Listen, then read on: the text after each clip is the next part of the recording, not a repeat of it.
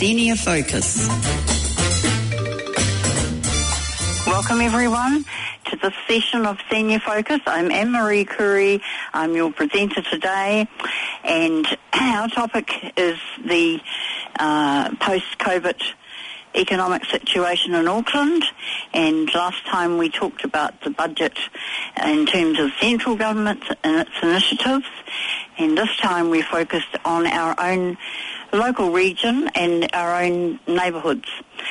And I have in the uh, studio with me Richard Northey uh, as our guest. And Richard, welcome. Thank you, Anne Marie. Good to be and, here. Yes, and Richard is the chair of the Waitemata Local Board. He's a former MP and a policy submission writer for many community-based organisations like the Problem Gambling Foundation and ADCOSS, the Auckland District Council of Social Services.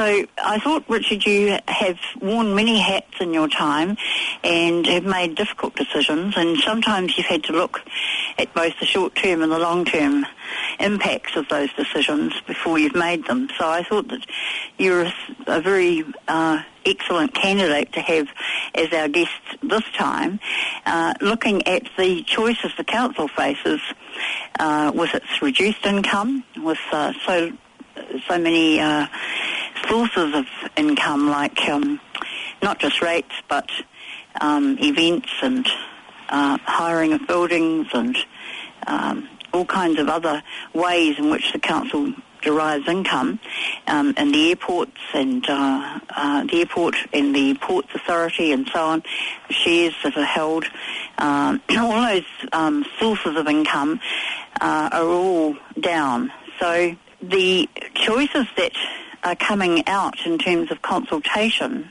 to the public, uh, the level of, of the rates, should it be a, a 2.5% increase or a 3.5% increase.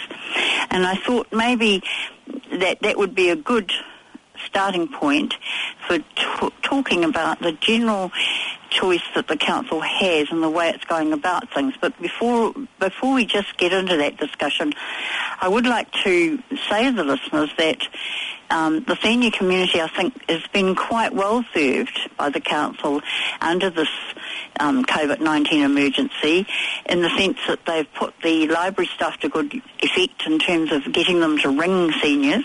And I know while there are some people who've fallen through the cracks, there, there's been a lot of people been and a lot of people have received food parcels and, and there's been quite a bit of follow-up.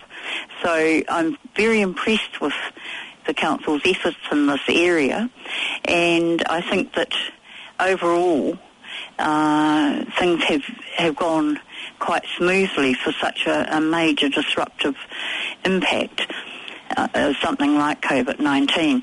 So looking ahead at these choices around the rates, uh, maybe we could just uh, focus in on on which level would have which sort of um, impact both on it's it's it's only a small amount of money per week per person uh, per household, but the impact uh, and the difference in what that spend would mean is, I think, quite big. And I would like you to tease that out, if you could, Richard.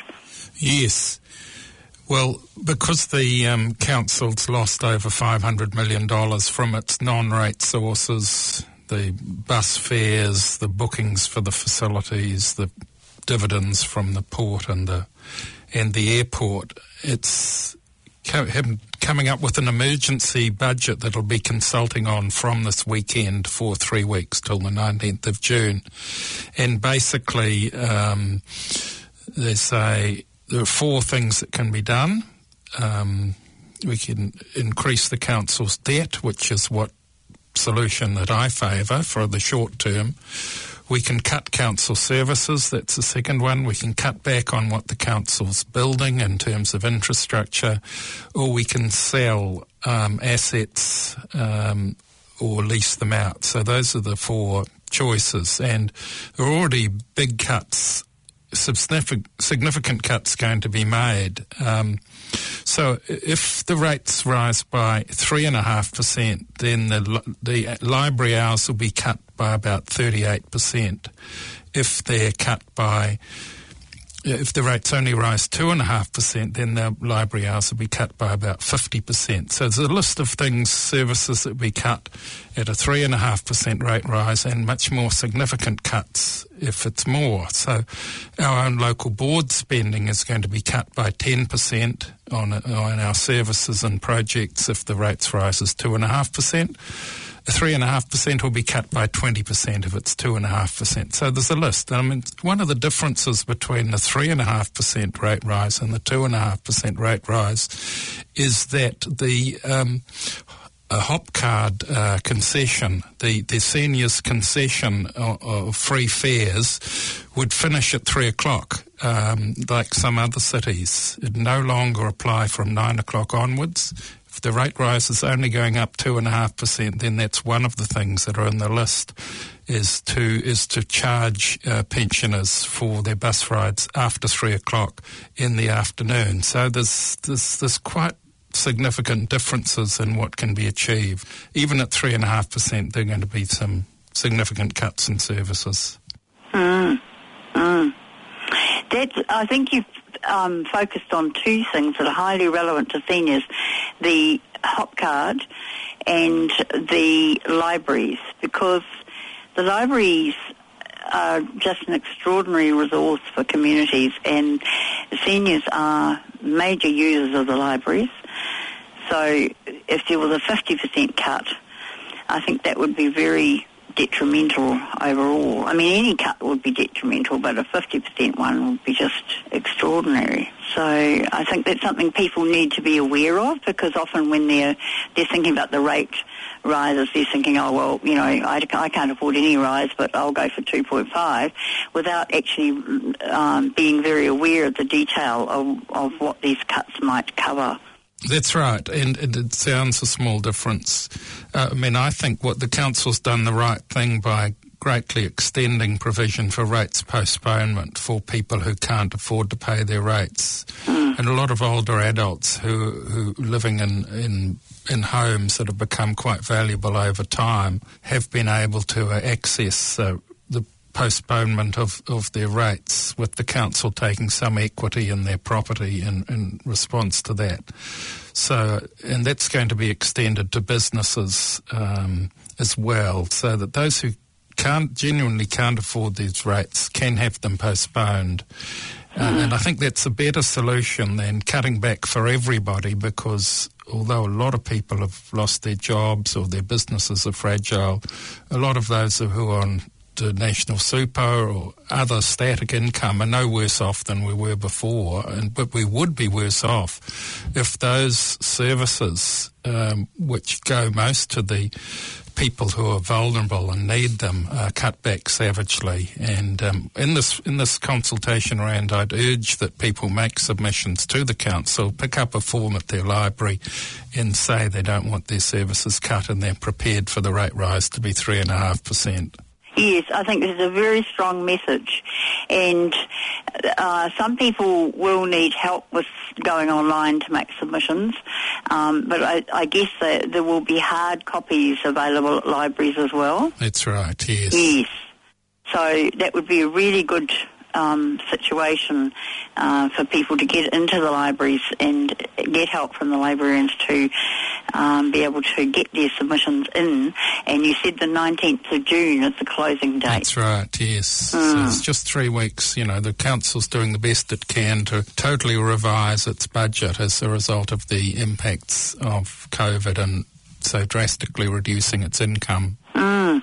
Well, I guess the thing is that it is like it's like the 1930s. It's it's it's it's massive. This is having a, a global um, impact across all societies and all countries, and uh, we're no exception. So, in terms of job losses and um, infrastructure being uh, reprioritised in different ways, um, there, there's all sorts of uh, projects are going to ha- take on a different sort of priority from before.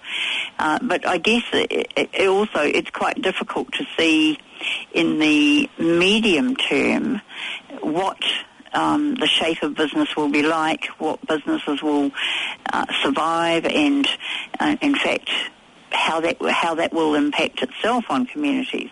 Well, every um, every government makes the choice in a depression like this as to whether they take the austerity route, cut back on services, um, or whether they endeavour to maintain people in, in work and in business and spend more in the short term, borrow more in the short term, mm. so that we can recover. And and history showed in the Great Depression it was. Uh, you know the Republicans in the US and the and the Conservatives in Britain that and in New Zealand, uh, the Reform government, it you took the austerity route and things just got worse and worse because people didn't have the purchasing power. They didn't have the money to buy goods to keep businesses going. So they tended to spiral downwards. Whereas the government here has already, uh, uh you know, subsidised businesses and workers so that they can remain uh, in work to the extent that they can and have purchasing power to pay at hospitality venues, at do domestic tourism and buy retail goods to keep businesses going. And that's very much the solution I want. I don't want the Auckland Council to go the austerity route and act against what the government and what most business leaders want us to do to keep the economy going. So yes. Um, pose they pose more cuts than unnecessary. Well, it's been um, quite interesting to see the negotiations that are going on with the staff and how many have taken voluntary pay cuts. I think 75% of uh, Auckland Transport has taken voluntary pay cuts. That's above the 100,000 earning mark. And um, I gather that Watercare are looking at theirs and certainly within the Auckland Council staff itself, there's been quite a significant um, uptake amongst the staff in terms of this voluntary cut. Um, got a message from David Rankin, the acting CEO of Panuku, saying they're doing the same. Mm. So the consistency across the CCOs alongside the council in terms of all this effort, I think is augurs well. I particularly like the fact that the staff on the arts and culture and events teams who are not going to be um, fully employed at all um, because there's no a lot of their work is completely dried up with no, no events being run. Uh, they are taking three months leave without pay and uh, hanging on to their jobs, and that seems to me very, to be a very practical outcome, something that uh, you know really preserves the employment, but it actually looks at the fact that the council, um, you know, doesn't need to be paying for what services it's not running.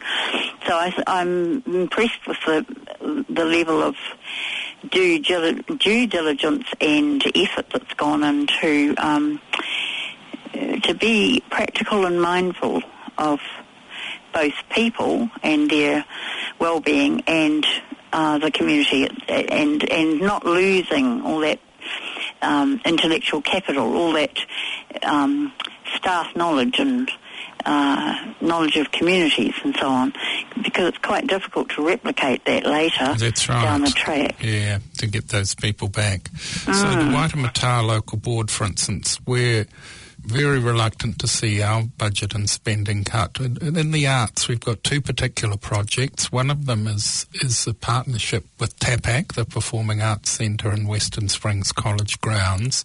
Yes. So we assist, we help fund TAPAC, which helps people to develop careers in the performing arts, trains people in, in the performing arts and supports them. And that's something where we need a lot of employment in the future, particularly among young people. And the other project is the Arts Spaces Coordinator. And this is a person who works with people who want um, to set up studios in the visual arts or, or creative industries in the ah. central city because there are a lot of spaces becoming vacant in Karangahape Road, Ponsonby Road, Queen Street because businesses are closing down, um, so the space is there, and the landlord's obviously desperate to get people in there, even if they're only paying half as much rent as the business before them. So we're really keen to assist uh, both the landlords, but more particularly the young visual artists, the young creatives, into cheap space in the central city to start developing their talents and skills. So we hope we our budget isn't cut by the 20% that the 2.5% rate rise would represent because we find it very difficult to afford to continue those two really important programs for um, preserving and enabling uh, young people to get into work in the uh, performing arts and in the visual arts and, and older artists too who, who want to um, after retirement they want to move into a new sort of career in the arts. That's great too. Well, there's nothing more important than um, the well-being of the community uh, and and the facilitation of the uh, creative arts sector because that's the sector that's got the most um, applicable practicality in terms of improving things like social isolation, um, improving mental health and well-being.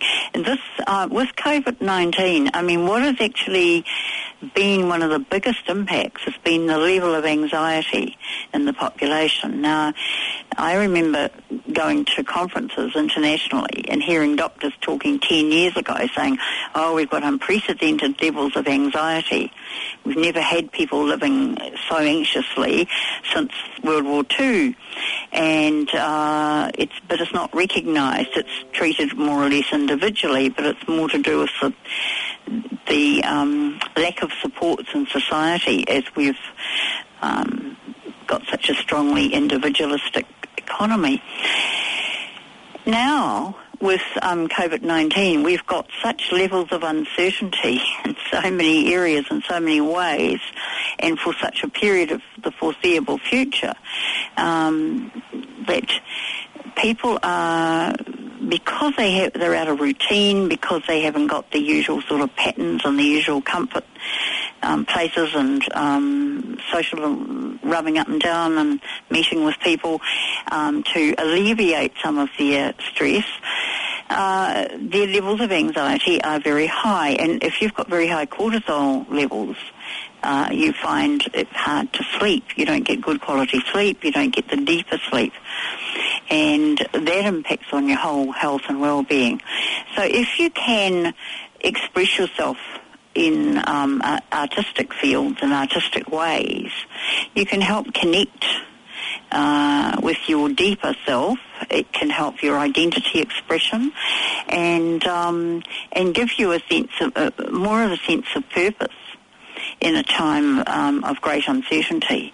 Uh, art's been used very effectively as an intervention therapeutically uh, for a number of people with mental health issues in the past, but this is a, a uh, a need now for the population as a whole to access much more. Now, some some can access things online, and there's even art programs online deliberately designed to encourage people to explore during COVID-19 and during the lockdown. But I think that um, having access to community facilities um, to uh, cheaper rents or subsidised rents for studios, having places where people can gather and um, discuss art and share um, the insights, and having um, an actual outlet where people can produce and and uh, sell even the work they've produced.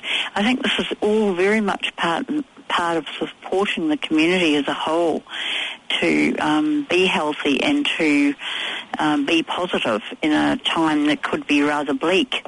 I think that's right. I mean, we're, we're, we're being asked as a council and as local boards to sort out among the things we're doing those which are things that are core services and those which are nice to have. And as you say, um, the arts uh, are not just nice to have; they're essential for people's recovery from COVID and for their for their well-being. I know in a previous life I worked for Arts Access Aotearoa, and we did a lot of work with um, with refugees who needed the arts to work through the trauma that they'd been through um, before they came to New Zealand, which was which was still with them, uh, and that's true of um, other people who, who have developed uh, anxiety and mental health issues through this uh, through this crisis. One of the organisations I'm on the board of is Asian Family Services,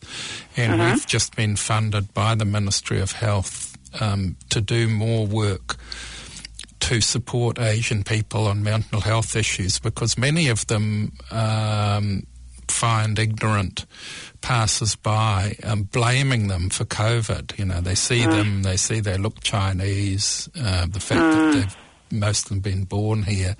Um, you know, they're just people seeking to, to find a scapegoat for the terrible thing that's happened to their lives, and, and they're, they're, you know, that just adds to their stress to get that sort of ignorant racist comment coming to them. So we're we're happy to do that. And that's part of the government responding to the fact that these sort of services are even more needed for people's recovery. And I believe that most of what the Auckland Council's doing um, fits into that category as well. And so I'd mm. encourage people to make submissions saying, no, don't cut the services. We need them. Borrow, borrow a bit more for a while to help us through this crisis, but don't take the austerity route. It doesn't work. Hurts people even more. Indeed. And on the subject of borrowing, I'm just wondering. Uh, I'm, uh, this is a technical question, really, but um, I understood that Auckland Council had borrowed virtually right up to its limit, and it wasn't actually able to borrow anymore. Well, is that correct? It's, it's, it's the limit that they've negotiated with the people that they borrow from mm. um, in normal circumstances and mm. these are not normal circumstances, and and they should go back to them and say that in these abnormal circumstances, we, we've got a plan for getting out of this, but in the medium, medium time, we'll, short to medium term, we'll have to go above that if we're going to maintain our services and, and help businesses and others recover. It's not, it's not a rule of nature. It's just something, a level of borrowing that that um, the credit agencies are happy with. I mean, what you're balancing against is is the comfort of the gnomes of Zurich who provide the loans as against the lives and employment of Auckland families. And the lives and employment of Auckland families comes first for me. Right, that's that's a very clear way of putting it. I'm sure that will help people when they come to deliberate about this. Um, really, I, I do hear from some people that they think, oh, the inner city is going to go downhill because there are lots of empty shops, like the the very expensive, exclusive brand label shops that are in Queen Street that were serving the cruise ships and so on. They're not really got the custom. They've actually given up their leases. They're in, uh, there's a lack of students, a lack of backpackers, a lack of tourists. Um, a lot of the pay accommodation places that were Airbnb, they're, not, they're empty. Um, a lot of the cheaper apartments and hostels are empty, and some of the apartments, the actual owner-occupier apartments are in a minority. They're not the majority in a lot of the cases. So there's going to be some uh, sale off of property in the inner city, I would, I would suspect. But can small businesses actually survive in the environment if people aren't coming in to shop because they aren't coming into work, because they aren't the tourists there or they aren't there to study?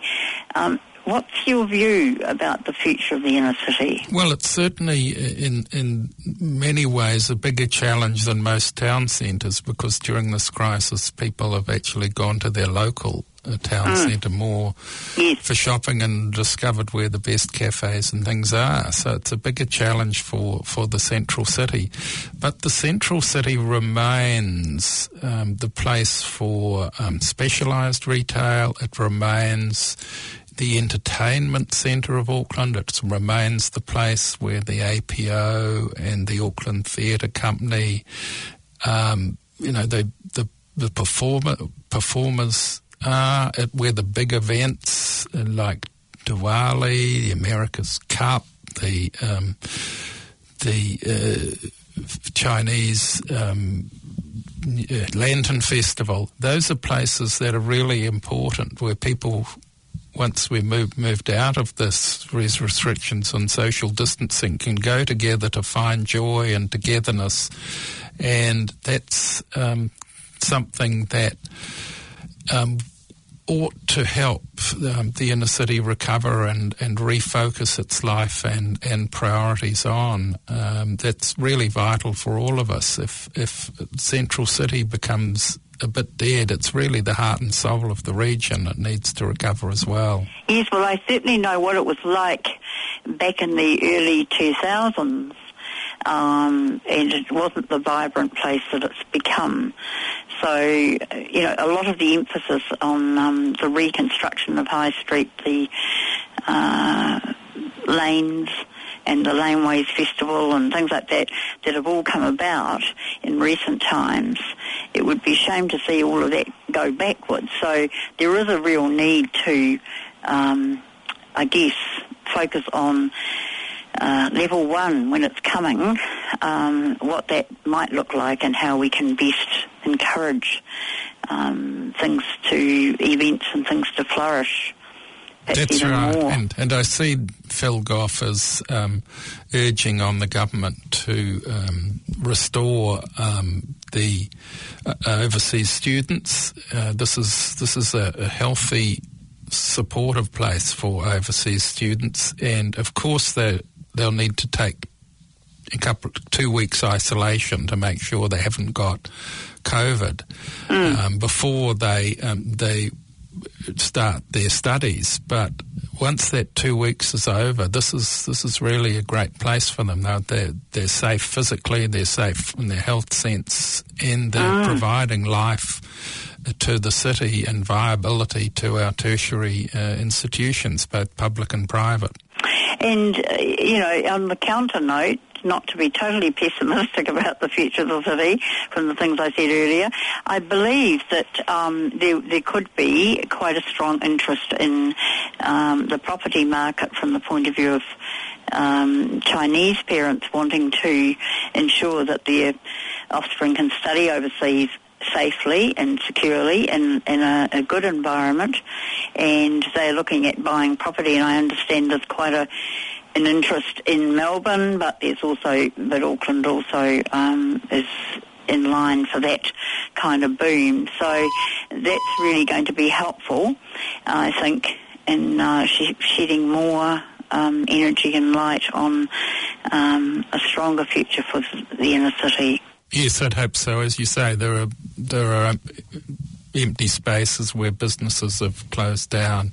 So it mm. need, needs that sort of um, lift up. And but it is an opportunity for some people who, you know, is, come in at half rents with a with a creative business, get it going, and then that that business might well grow and. And, and pay the full rent in time. Um, I think it can be a win-win. We're certainly encouraging that to happen.